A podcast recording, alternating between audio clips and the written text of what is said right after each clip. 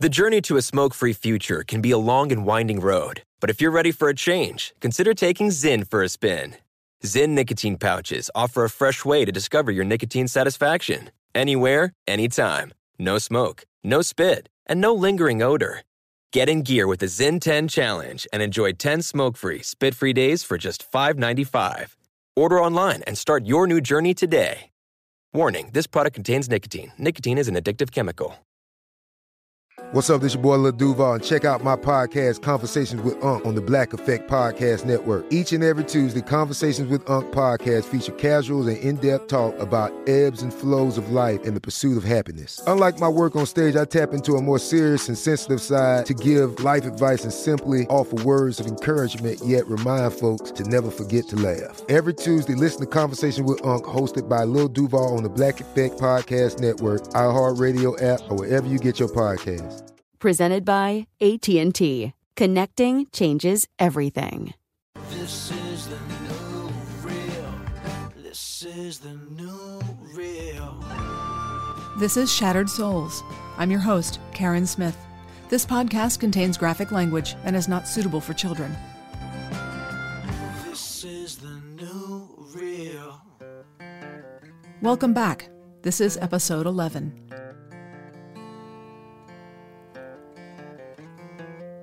At around 9 o'clock in the morning of October 28th, 2012, a frantic call came into the 911 call center. Jacksonville. Please send an ambulance fast. How did she hurt herself? I don't know. I, she's cut herself or something. Come on. Okay, let me get you on the phone rescue. One moment, then. Kim. Kim. Oh, you got him now. Oh, you fucking mouth.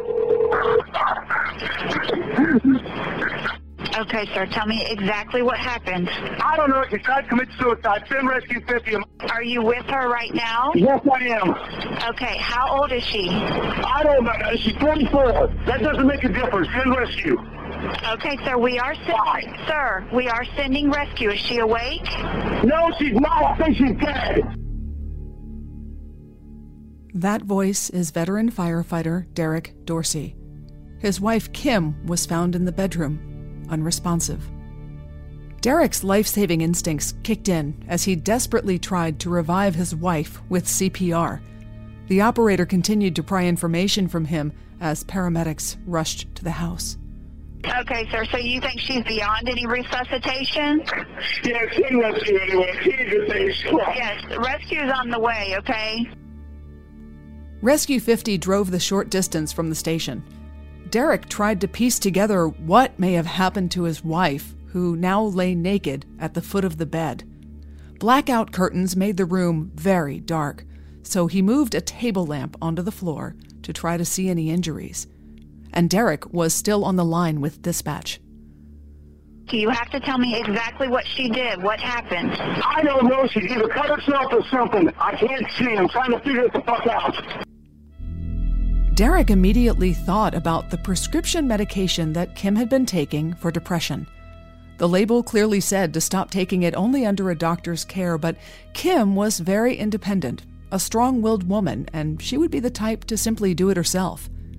He suspected that she had committed suicide as the result of withdrawing herself too quickly from the pills, a concern that had crossed his mind in the past. The fire truck rounded the final corner and sped up the street. Moments later, Kim was pronounced deceased. Patrol officers were called to the scene, and they quickly dispatched detectives to the proposed suicide.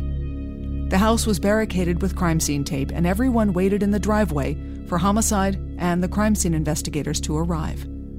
This is lead homicide detective Larry Kiskowski.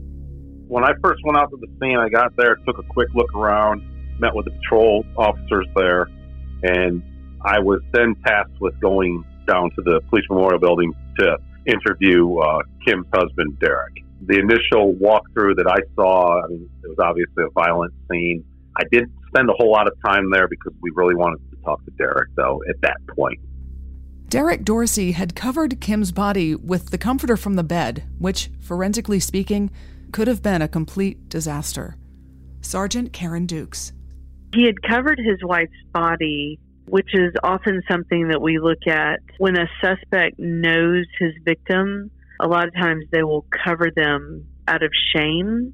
And so initially we were a little concerned about the fact that he covered his wife's body with a blanket. When you first arrive at a scene and you're taking everything in, there are things that kind of bother you until you can resolve them. And that was one of the things. This is lead prosecutor London Kite. And I just remember like the bedroom just being an absolute disaster. Her body was laying at the end of the bed and evidence of her husband, who you wouldn't think, you know, he's been in enough crime scenes, I'm sure, being a firefighter, but he covered her body. Karen Dukes. The reason why he covered his wife's body is because she was naked. It was a way of really, instead of being a guilty, shameful thing, it, it ended up being a thing of respect where he wanted to cover her body so all of these strange men and strange people walking in his house wouldn't see her so in such a vulnerable way. Officers could not remove that comforter because the body fell under the jurisdiction of the medical examiner. There was no way to see the extent of Kim's injuries until she was uncovered, so the scene remained stagnant, and the only available initial information was coming from Derek Dorsey. As a seasoned first responder, Derek would certainly have noticed any signs of foul play. There was no sign of forced entry in the house. He had firsthand knowledge of Kim's medical history, so there was no reason to suspect any manner of death other than suicide at that point. Kim's battle with depression was a source of worry for Derek for some time, and it seemed as if his worst nightmare had come to fruition. Karen Dukes. Well, I think the whole reason we were thinking suicide is because the husband, Derek, that's what he said. When he called it in and he was pacing around, apparently they had been having problems or she had been having problems and she had been contemplating the idea of suicide. So when he came home and found her dead, he assumed that she did it. Tragically, the truth was far, far worse. Two crime scene investigators were dispatched to the scene, which was still being worked as a possible suicide. Both of the investigators had less than a year on the crime scene unit, but it was well within their capacity to work a suicide without the assistance of a senior detective. When the homicide investigators and medical examiner investigator arrived, interviews were done and the initial paperwork was filled out. Everyone entered through the front door and walked single file into the foyer, past the staircase to the left, and through the living room into the master bedroom where Kim's body was still covered on the floor. On the way through the house, everyone noticed the kitchen. It was in complete disarray. Drawers were open, and various items were thrown onto the floor. A cell phone, TV remotes, and other items had been tossed into the sink. The master bedroom was situated to the left of the living room, and it was quite large, with a king sized four poster bed and oversized ornate furniture. It was still dark, lit only by flashlights and the lamp moved by Derek, but detectives could see various bloodstains on the bed and on the floor. The investigators began to formulate questions to ask Derek Dorsey based on the dubious blood evidence, since none of it seemed to align with a suicide. The crime scene detectives took their initial photographs, and the medical examiner investigator used a gloved hand to carefully pull the comforter off of Kim's body. With one glance, dispatch was contacted to change the status of the call from suicide to homicide. Kim Dorsey's body was bloody, beaten, and bruised. The comforter had not only covered her, but it also concealed not one, but several weapons that the perpetrator used to kill her with a vengeance. It was a horrific scene. Everyone went outside to regroup, calls were made to the chief of detectives and to the state attorney. Based on this new information, the lead crime scene investigator knew that she would need the help and guidance of a senior detective, and she called for help. This is Detective Kim Long. I was contacted by the crime scene sergeant that was at the scene. Kim, we have this scene, there's blood, there's shooting trajectory that needs to be analyzed. I'm going to need you to come out here tomorrow. The day that I actually received the call, it was our days off. We were going back to work the next day. I remember asking her, Sarge, do you want me to come out and look at it now before you guys do anything else? I would prefer to. And she's like, no, no, I had somebody come out here, another crime scene investigator, one that had a little seniority. He came out and he said, oh, it's not that much. You guys be able to do this in like one day. The crime scene investigator didn't even really want to go out there in the first place because, I'm sorry, he wanted to go to dinner. You heard that right. That senior investigator left them there to figure it out on their own and went to dinner. So already she, being inexperienced as a supervisor in the crime scene unit, because she's never worked as a crime scene investigator, kind of relying on this senior investigator telling her, you know, it won't take that long at all. She made the call, come out there. Why not let me just go ahead and come out there that day while you still have the body? We like to see the scene as it is, undisturbed before anything's moved, including the body. When I got there the next day, I remember walking in after just getting a brief synopsis and going, oh, this is going to take more than a day. That supervisor is the same one that I've spoken about in previous episodes. And in retrospect, I'm glad that detective left and gave me and the others the privilege of working that scene for Kim Dorsey instead. There's a whole lot more I could say right now, but I will let the tenor of my voice tell that story. They can live with their choices. The two investigators looked at each other, dumbfounded. It was getting late, and the scene needed their efforts, limited or not.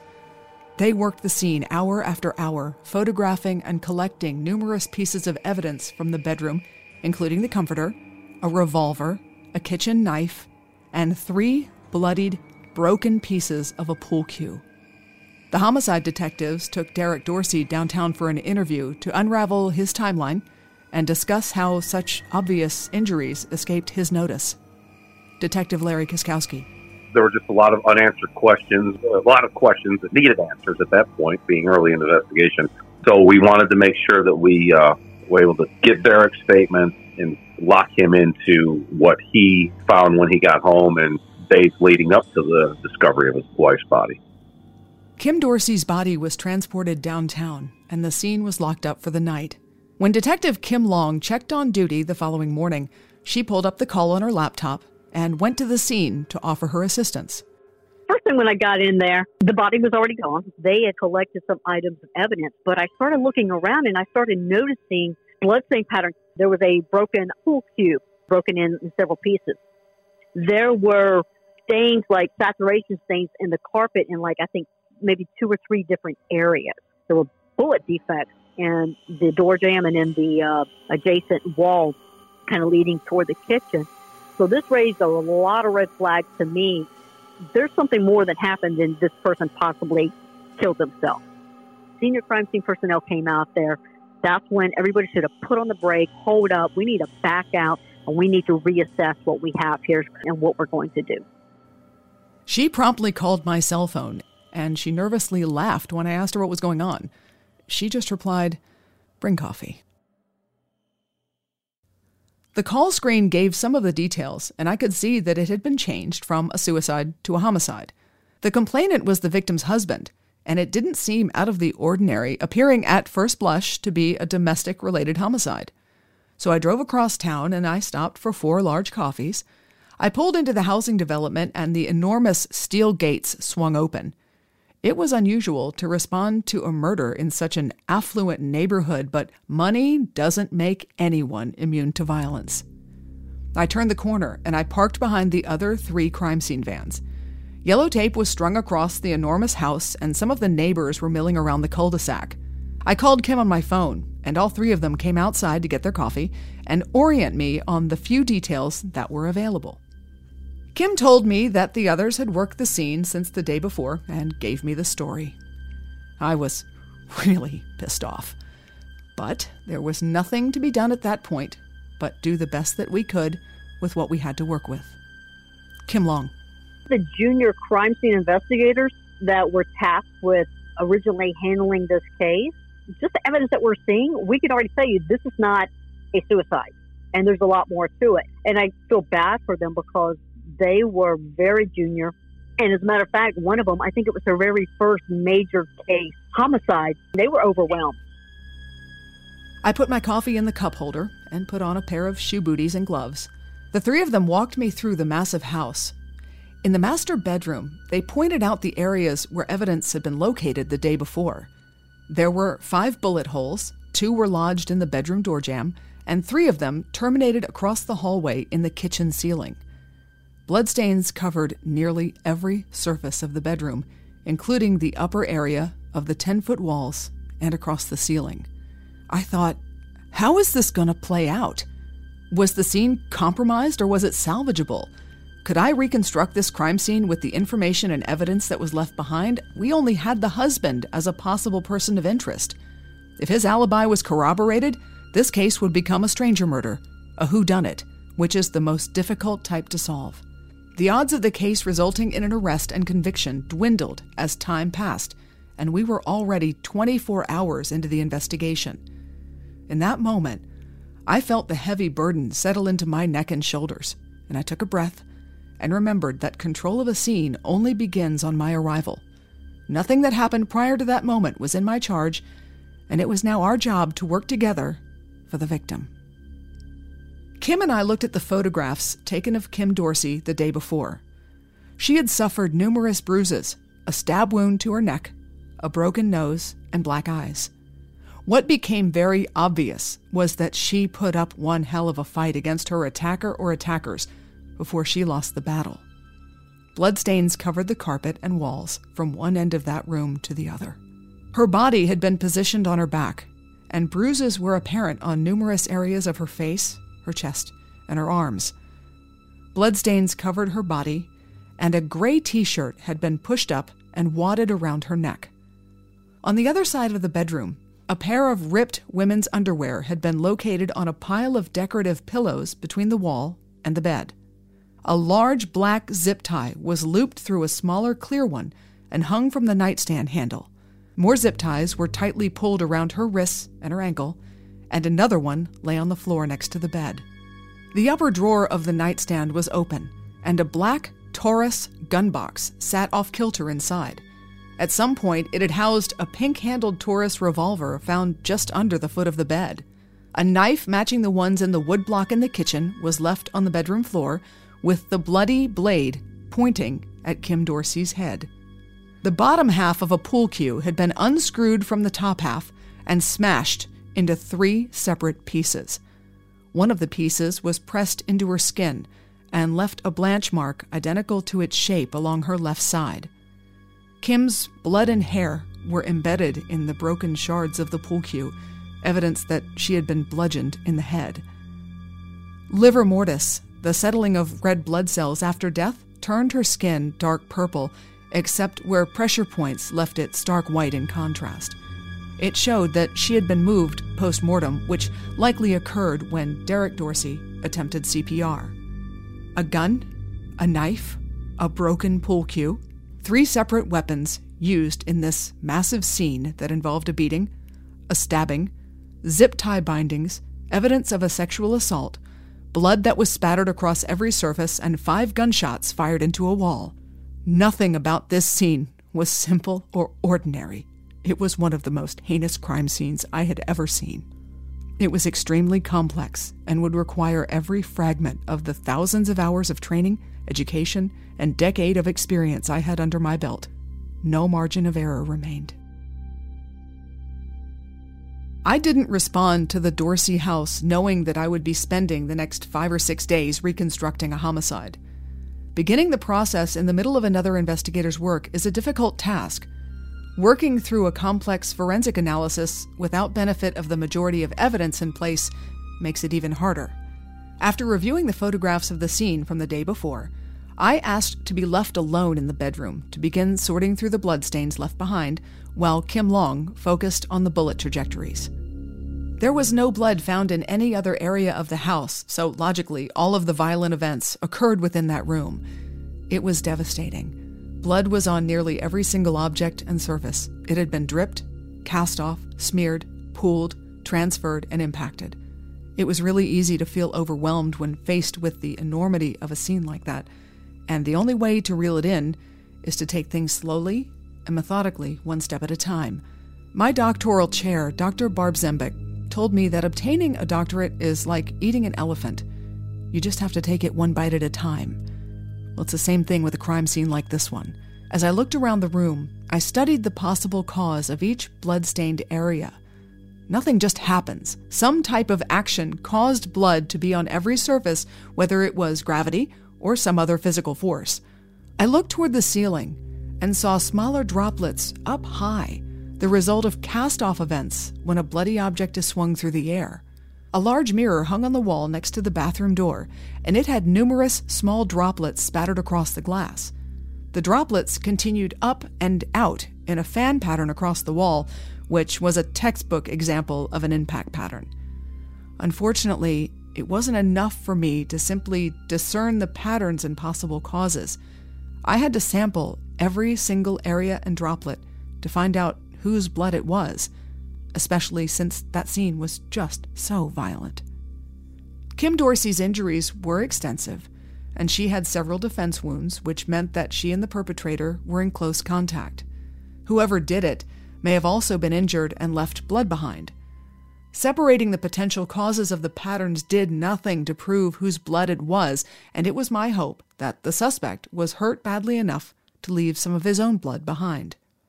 I popped open my DNA case to see how many cotton swab packets I had because I was going to need to take dozens, if not over a hundred, samples. Before I started analysis of that impact pattern on the mirror, I went to the opposite side of the room near the area where Kim's body had been found. I looked down at a side table directly underneath a window. A single dried blood drop lay in the center of that marble top nightstand. This was an anomaly. Why was it there, and how was it deposited? There were no other similar bloodstains anywhere near it, so there had to be a logical explanation. The edges of the stain had begun to peel up from the surface, leaving a cracked circle. The implications were potentially enormous. At some point during the violence, the person who was the source of this drop had been directly above that table by the window. The room was still pretty dimly lit because the dark red blackout curtains were drawn, so I pulled a curtain back, and I was stunned to see bloodstains on the window glass behind them. I flipped the fabric around and saw matching stains on the sheer white liner. I flipped the fabric again. Blood had soaked through the material and left identical stains on the dark red side. To the right of the window, the white pull cord for the blinds was stained red, and those blinds had been raised. When this was coupled with the blood drop on the side table, it meant that either Kim Dorsey was ambulatory and tried to escape after she was hurt, or the perpetrator was injured and attempted to flee out of that window. Either way, that blood drop did not belong there. It became a crucial juncture in the investigation. I scraped that dried blood drop into a glassine envelope, and there was a gentle knock on the bedroom door. It was Karen Dukes. She peeked her head around the corner and asked how things were going, so I told her about the blood drop and what that might mean.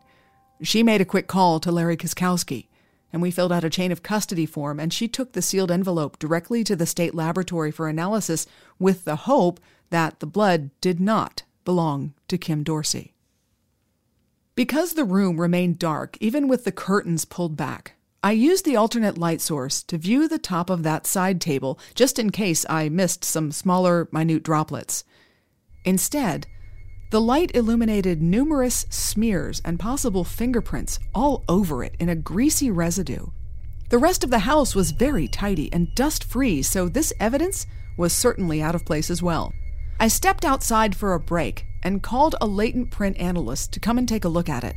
And when he arrived a short time later, he determined that the entire table needed to be transported to the lab. So we loaded it onto brown paper, and he drove it back across town in his van. I was already three hours into my investigation, and I hadn't made it past the first item of evidence.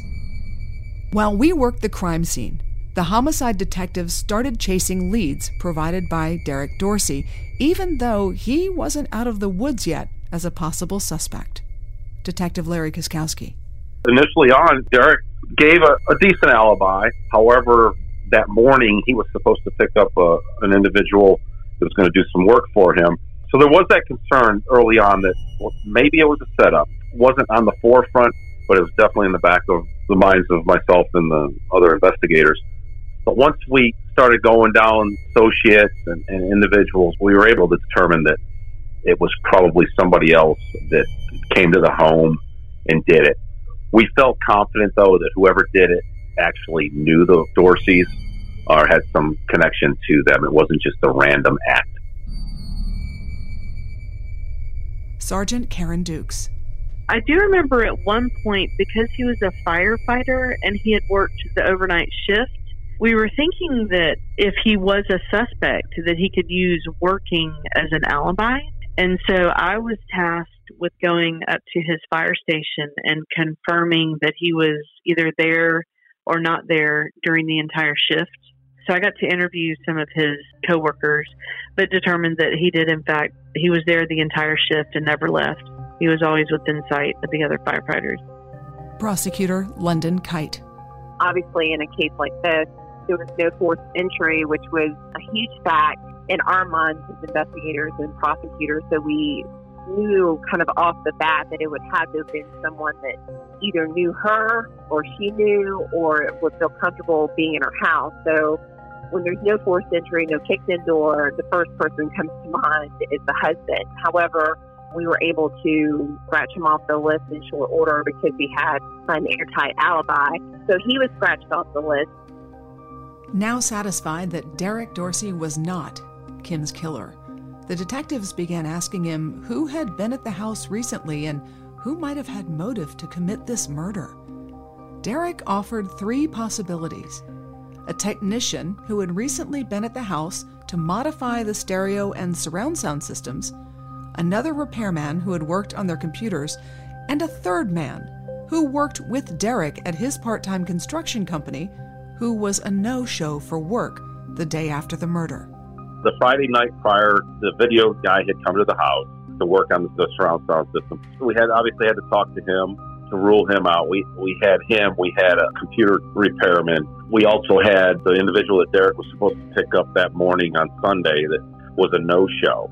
Why was this person that was known to work for Derek was somewhat reliable? Just that morning, he doesn't show up. So th- there were definitely multiple people who we had to track down and, and find out where they were, and what their alibis were. Sergeant Karen Dukes. I was tasked with going to interview the audio technician. Now, mind you, I had seen that scene and seen how violent of a struggle it was for the victim. And so I knew if I contacted a suspect that he would have to have injuries on him because she fought. She fought hard against him.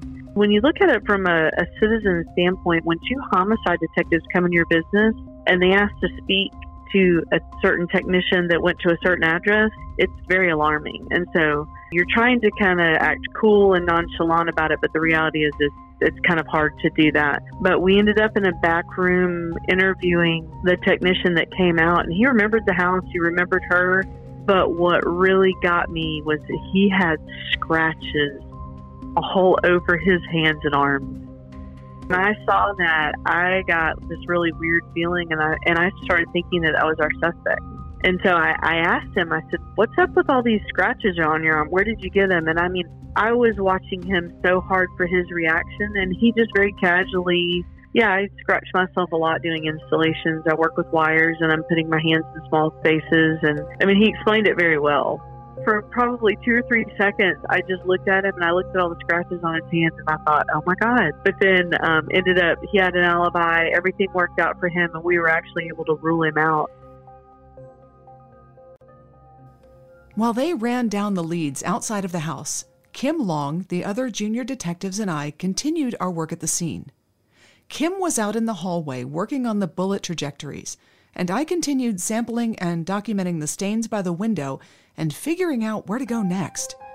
In the middle of all of that, my phone rang. It was the chief of detectives. I pulled off my gloves and tossed them into a biohazard bag. Hey, chief.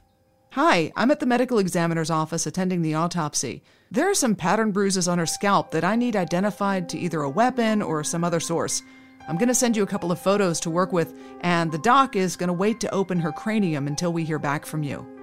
Yes, sir. Um, do you have any ideas about the cause of them at this point? No, they're pretty unusual, so I'll need you to get back with me as soon as you can. Okay, sir. I'll see what I can figure out. My phone dinged several times as the photos and text came through. I went into the hallway and showed Kim Long the picture files, and we looked at the bruise pattern. The chief was right.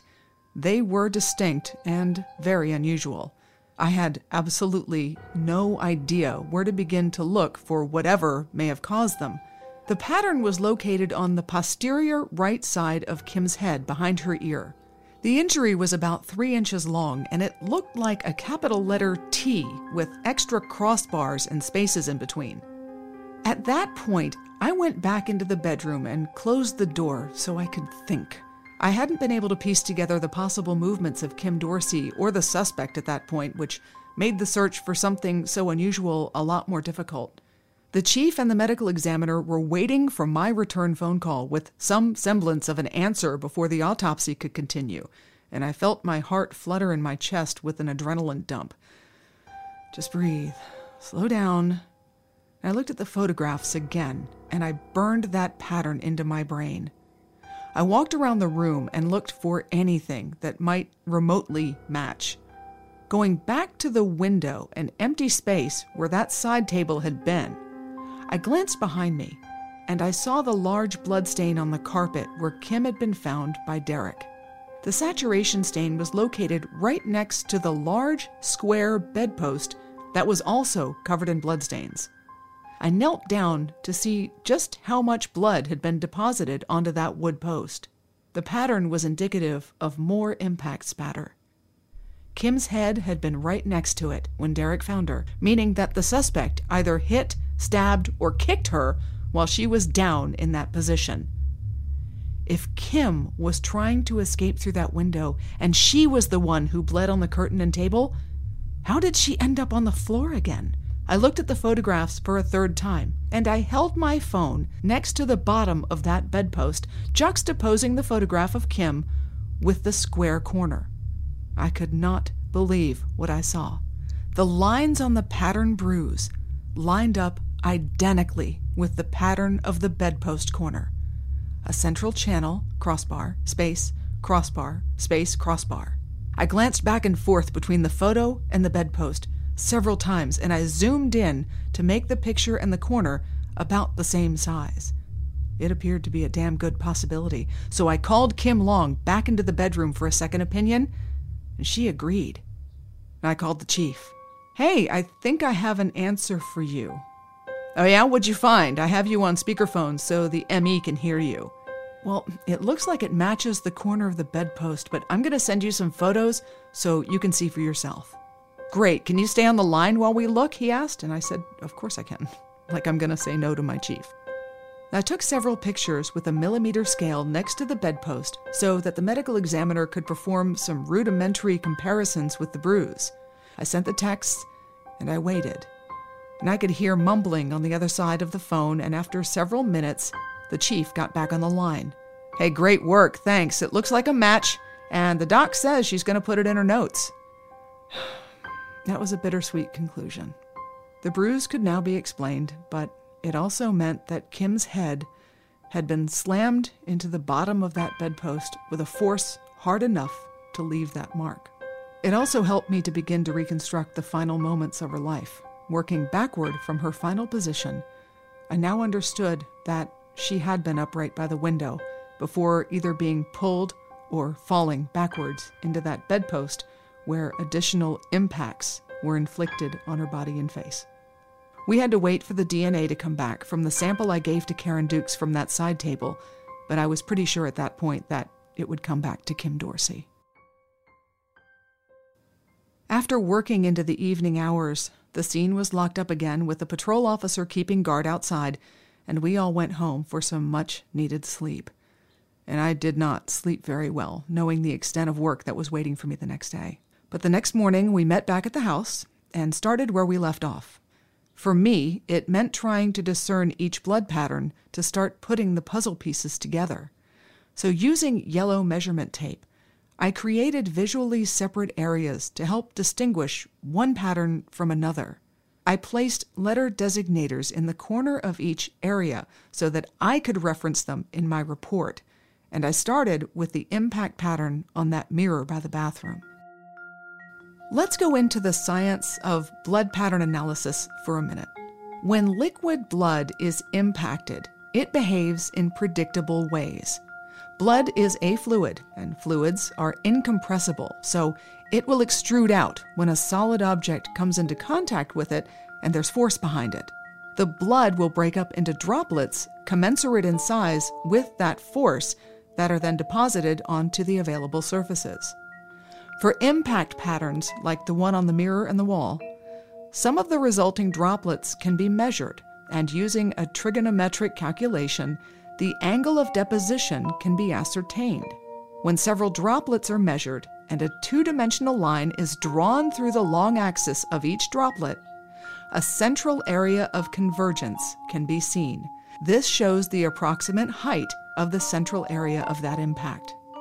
Now, in order to pull that pattern out in three dimensions, strings or lasers can be used to show the area of origin, the area in space where that impact occurred. In this case, I used string, purple string, and I photographed the height and distance away from the wall. The central area was 5 feet 2 inches high and about a foot away from the wall. Kim Dorsey was 5 feet 6 inches tall, which would place that impact somewhere around her nose or her eye, both of which were severely injured. And I started to think was she sucker punched? Did the suspect blitz attack her? Did she even have a chance to fight back or see it coming? And I was not sure, so I continued my analysis by moving to the floor by the bed where there was a large saturation stain. I cut through the carpet and the padding, and the blood had soaked all the way through to the concrete floor. Kim Dorsey was badly injured and remained in this area for a period of time in order to allow that much blood to seep into the rug and carpet padding. A broken nose would certainly cause heavy bleeding. It would also make her eyes water, and it could have knocked her unconscious.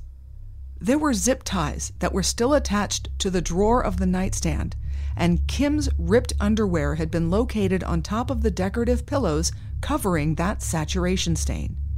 To sequence these events, I knew that the impact happened first in order to create the pattern on the mirror and the wall.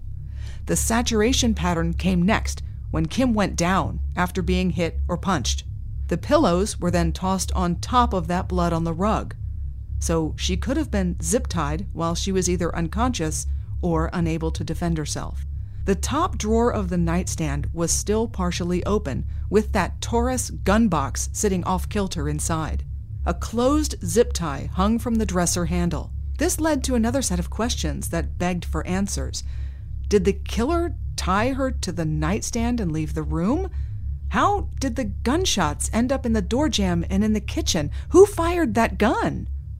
As I worked on the bloodstains in the bedroom, Kim Long worked on the reconstruction of the bullet defects. She attached lasers to the trajectory rods, and those lasers pointed down at a sharp angle from the kitchen ceiling, showing that three of the shots originated just above the floor in front of the nightstand where the Taurus box was found. The other two that were lodged in the door jamb couldn't be reconstructed because the projectiles got wedged in the door frame, but it was an easy supposition that they likely originated from the same area based on the other three the flight path of the bullet put her between the wall and the bed, closer back toward the nightstand. We hypothesized that Kim Dorsey had come to after being hit in the face and emptied all five shots from the revolver toward the kitchen while she sat on the floor in front of that nightstand. The external and terminal ballistics reconstruction assisted me with continuing an analysis of the events, this time from the start of the attack. At this point, we knew that Kim Dorsey had been struck in the face, rendering her semi conscious or unconscious on the floor by the nightstand where the sexual assault then took place. Her attacker left the room, and she regained consciousness, grabbed the gun from the drawer, and fired all of the rounds toward the kitchen. There were still plenty of unanswered questions, but the story was starting to unfold since we seemed to now have a beginning and an end. The next areas I had to concentrate on were the upper wall, the bed canopy, and the ceiling. Above the nightstand, to the left of the bed, hundreds of small blood droplets followed numerous, separate, parabolic arc patterns across the wall at an angle. They continued onto the ceiling and canopy fabric and back down toward the floor on the perpendicular wall. These linear lines, cast off, were the result of blood being released off of an object or weapon as it was swung through the air, the bottom half of that pool cue. The suspect struck Kim Dorsey over and over again, breaking that pool cue into three pieces, which required an enormous amount of force. Kim Long. They contacted the company. The company told them how much stress and energy and force was needed in order to break that particular type of pool cube. It was quite a lot as he was hitting her with it to break apart like that. There were several distinct linear arcs of blood droplets across that wall, and as I marked them, something caught my attention and made me stop in my tracks. Every single swing showed only a forward motion. Normally, cast off events will evidence forward and backward swings, but none of the droplets were traveling in the opposite direction. I stood back for a few minutes and thought about how an object could cause forward motion droplets, but no reverse motion droplets. And the answer became obvious and sadistic. Instead of a blitz style attack, a fury of swings back and forth, the person swinging it paused between strikes and brought the object down to his side before going forward again. He struck Kim Dorsey and then he waited to see if she responded and he hit her over and over and over and over again, pausing between each strike. And when I realized this information, I put down my equipment and I went outside to my van for a break. And I stifled a much needed breakdown. I took some deep breaths and I took my frustration out on my steering wheel and I bruised the heel of my hand in the process. And I can remember yelling, fuck, fuck, fuck, fuck, each time I punched it and I had to get it out somehow. And after a few minutes, after I pulled my shit together, I wiped my face on a towel and I went back inside. It was nearing the end of another 12 hour day, so we packed up, we locked the house again, and we took that day's evidence downtown to the property room. And I went home and I drank a huge glass of ice cold water and I sat down on the kitchen floor and I cried.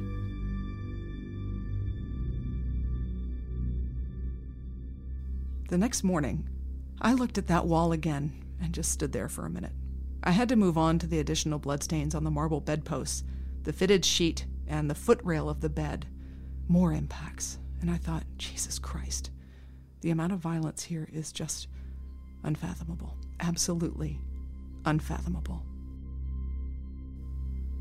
The homicide detectives continued running down leads, and we were late into the third day. The three other possible suspects, the computer repairman, the stereo technician, and Derek's no show employee, had all been eliminated through substantiated alibis, so the detectives were back to square one. They went to Derek Dorsey for any other possible persons of interest. At that point, they really started talking to Derek Dorsey about who he thought might have done it. When Karen Dukes arrived at the scene on the very first day of the investigation, she noticed one piece of evidence that would prove to be crucial. The first things that I remember about this murder is when I walked up the front sidewalk. First of all, this is a beautiful neighborhood. It's a gated community and it was just a really nice looking home, which is probably a little different from most of the crime scenes that we go into. But the very first thing that I noticed as I was walking up that front sidewalk was a concrete, a very small concrete statue near the front door that was tipped over. You know, as you're walking up, you know, you're looking at the door frame to see if there's any signs of forced entry. Someone kicked the door in, or how did they gain entry? And for some reason, that statue being tipped over the first thing I thought is someone hid the spare key to the front door under that statue and it was tipped over because someone knew that there was a key there or had been searching right around the front door and found it there. That's that's honestly what I thought. As we continued to check all the points of entry in the home, we realized we had no forced entry at all. They were both hopeful that Derek would be able to provide some additional possibilities, and while they interviewed him again, we continued piecing the evidence together. At that point, Kim Long was finished with her trajectory analysis, and she came into the bedroom to help me with the rest. We brought in the alternate light source to look at the faux marble bedposts, which had more smears and prints on them, just like the top of that nightstand under the window. They had to go to the lab for processing, so we used a sawzall to cut them away from the bed rails, and each one weighed about 75 pounds, and transporting them without disturbing any possible fingerprints was a challenge. The latent print analyst would have his work cut out for him, but we were hopeful that there was some ridge detail on the smooth surface that might help identify a killer. If there were identifiable prints on those posts, I wanted to make sure that the jurors could understand where they'd been located in relation to the room if the prosecutor decided to use them as a demonstrative in court. I labeled the two posts with north, south, east, and west delineations at the top so that jurors could see which sides had bloodstains on them and which didn't, along with any latent prints. After the bedposts were removed, we dismantled the rest of the bed, and we saw more bloodstains.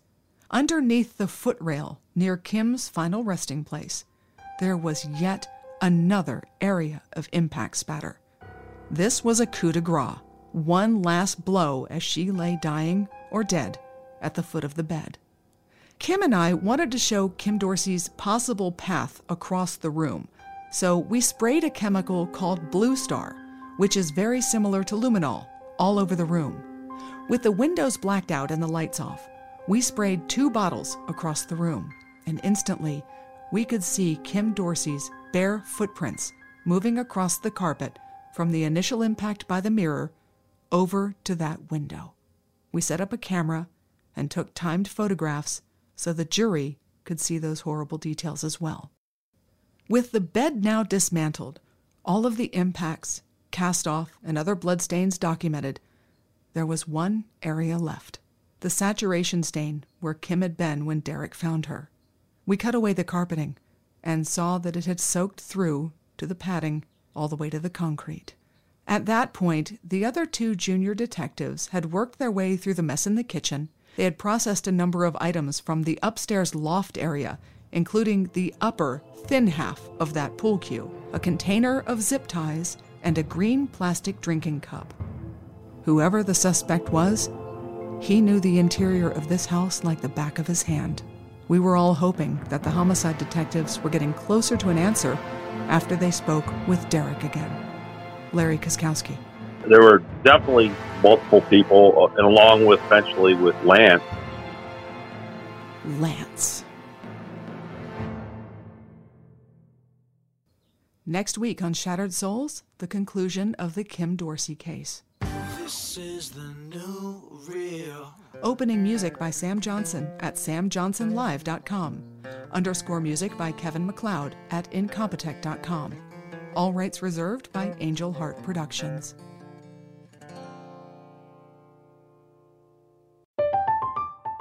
I'm Katya Adler, host of The Global Story. Over the last 25 years, I've covered conflicts in the Middle East, political and economic crises in Europe, drug cartels in Mexico. Now I'm covering the stories behind the news all over the world in conversation with those who break it. Join me Monday to Friday to find out what's happening, why, and what it all means.